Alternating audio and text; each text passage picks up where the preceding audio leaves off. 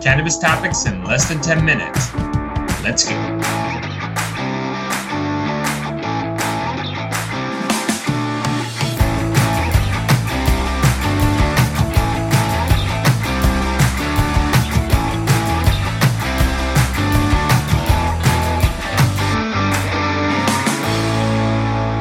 What's up, guys? Welcome back to another episode of The Dime. I'm Bryan Fields. With me, as always, is Kellan Finney. And this week, we've got a very special guest, Kate Miller, co-founder and CEO of Miss Grass. Kate, thanks for taking the time. How you doing today? Great. How about you guys? I'm doing really well. Kellan, how are you doing? I'm doing really well. Really excited to talk about Kate, Kate's brand. Really excited to learn more about her East Coast love, but more excited to know that she did spend a lot of time out here on the West Coast. So as someone who's gotten high and purchased many GoDaddy domains before, I gotta know were there other domains that you had purchased and other concepts you'd kicked around? And did you apply any of those earlier on in thinking, hey, this venture one, this venture two, these are all things? Or did ultimately you go, you knew right away Miss Grass was it, and that was the informational platform you wanted to start to build the community?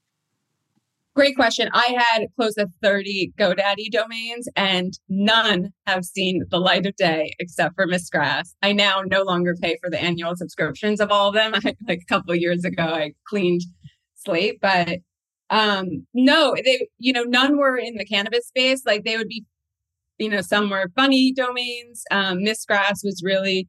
And to be honest, when I purchased it, when I was working um, as a bud tender, I I didn't fully conceptualize what ultimately it would become, um, but it was more around. I felt there was a void and a need for a brand that authentically represented myself and the many people in my life that were consuming cannabis more consciously than it was being portrayed in the dispensary that I worked at and in pop culture at the time, which obviously leaned really heavily into that like stoner bro lazy stigma that we, you know, are all familiar with. So that was kind of it. I just didn't think there was a brand. Um, there wasn't anyone leading on the education side. So it kind of planted the seed. And then a decade later, started looking back into it when I could justify ultimately like devoting my life and career to it because of, you know, cannabis reform started to sweep our nation. And I felt like it was the perfect time, me, you know, intersection with my passion and the business opportunity what was the value you were providing to people in order to to subscribe to the email and then obviously there had to have been a certain number in your mind where you realize, okay, I found something here, and this is definitely a, a, group or a niche that we can target. So take us through that process because I think the earlier on details are ones where some people are listening to these podcasts, they have these ideas, but they don't know how to start. And obviously, you you started and then built up something, and then something clicked in your mind where you're like, okay, this is a serious amount of people very interested in this niche.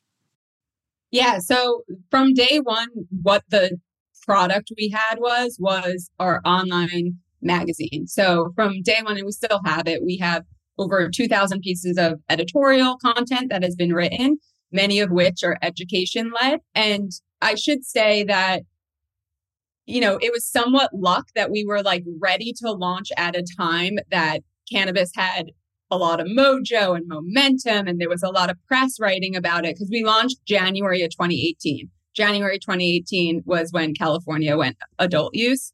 So, and I hate to say that this worked in our favor. It was also at the height of the Me Too movement. So we were two female founders in cannabis. There was a ton of media writing about it at that time. So when we launched, immediately we got a lot of great momentum from press and it was just, yeah, right place, right time. The, from the month one, we had so many users that were driven to our site.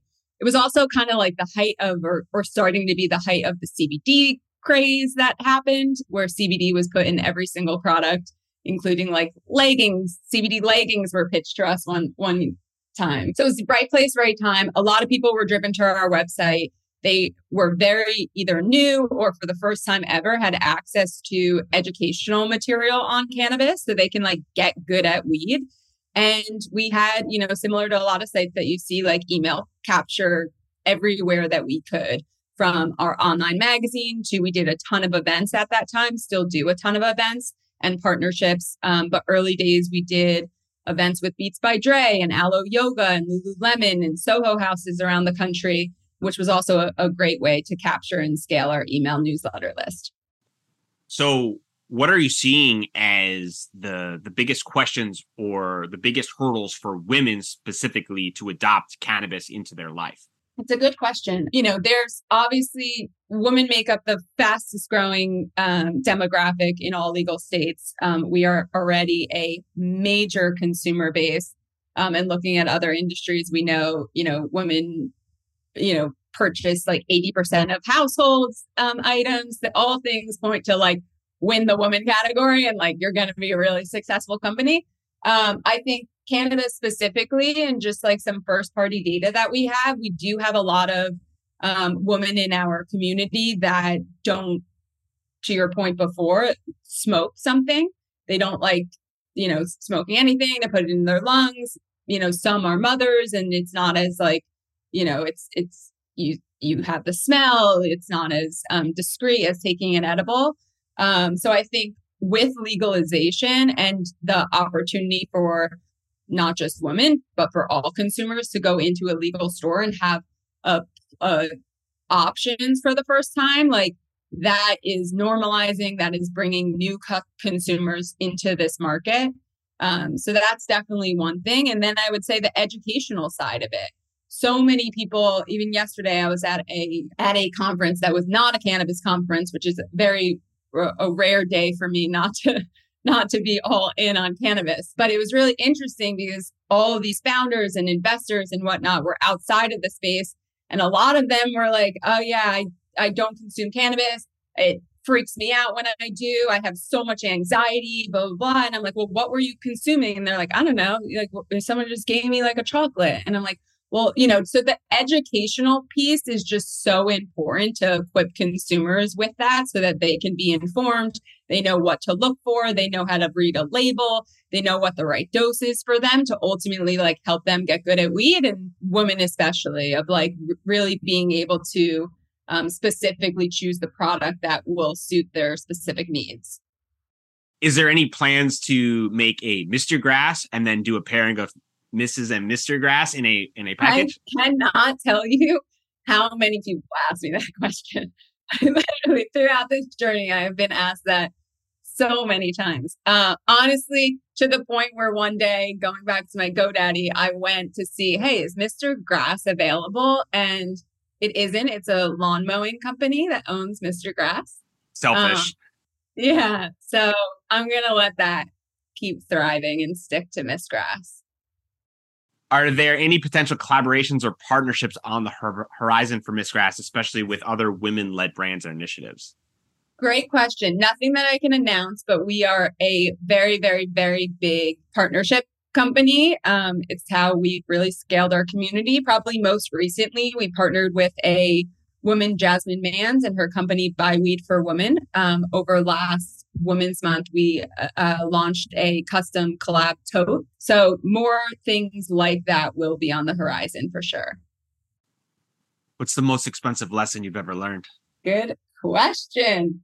AR, how important is to collect money from people before they go bankrupt and then you have to write it off as bad debt. So I would say we learned that sadly the hard way last year in the California market. And now we are very focused on collections. Dream smoking session, three people dead or alive. Bob Marley, Rihanna, Martin Luther King. If you could put anything on a billboard, metaphorically speaking, to get a message to billions of people, could be an image, quote, word, or something that inspired you, what comes to mind? I mean, I guess in the words of Snoop, like smoke weed every day. Love that. We're sitting here one year from now. What have you accomplished? A lot of scale. I mean, we've scaled the business now 250 to 300% year over year. So we want to keep that going. Um, we want to be in a position, you know, ultimately we are building this from a, we want this to be a, a good financial outcome for everyone involved um, internally and people externally that are involved in our business. So continuing to scale, but in a very good business way, you know, like running a profitable business and, you know, not scaling in the way that we've seen a lot of other, you know, company companies in the space scale. When you got started in the cannabis industry, what did you get right? And most importantly, what did you get wrong? Well, I do think that there still is such a need for a brand and there's there's a, you know a handful of us that are serving a community based particularly women who have been underserved historically in this space and even today. So you know that was a an idea and, and a need i i identified back in 2008 that i still think today is is absolutely correct and still needed. So i would say that is something that i got right. Um something that i got wrong was just the timing. You know i when we first launched, I expected, even just from a federal legalization and movement perspective, so much more to have happened.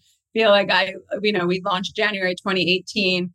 I said, oh, better, we're three to five years out from federal legalization. And I'm like still saying five years out today. So I would say, yeah, I definitely got the timing of this wrong. So, Kate, for our listeners, they want to get in touch, they want to buy Miss Grass products. Where can they find you?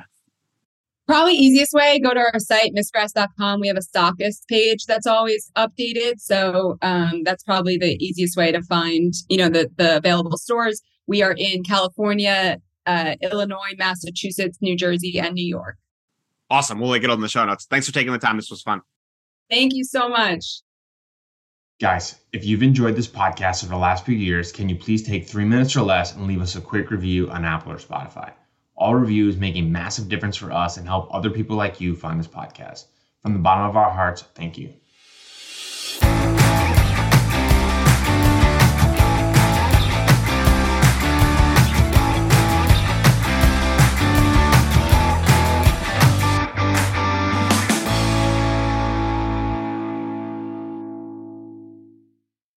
Thanks for listening to today's show. To check out more great cannabis podcasts, go to podconnects.com. Here's a preview of one of our other shows. Cannabis Health Radio is a podcast about stories from people around the world who have used cannabis to deal with serious ailments, many of them life threatening. My name is Ian Jessop. My co host Corrie Yelland is no stranger to the devastating emotional impact faced by so many people receiving a death sentence diagnosis from a doctor. Told she only had months to live with anal canal cancer, Corrie researched and immediately began using cannabis oil to eliminate her cancer and has been cancer free for more than a decade. She told herself that if it worked, she would spend the rest of her life helping others, which she does tirelessly every day. When you listen to our podcast, you'll hear many stories like Corrie's, along with others who have used cannabis oil for many more ailments besides cancer such as chronic pain, PTSD, MS, and many, many more. As one of our guests said, your podcast gave me the confidence to save my own life. We regularly get messages from listeners who have heard our podcast and use cannabis to solve a serious health issue of their own or that of a loved one. We hope you listen to these stories and be as inspired and moved as we are with each and every episode.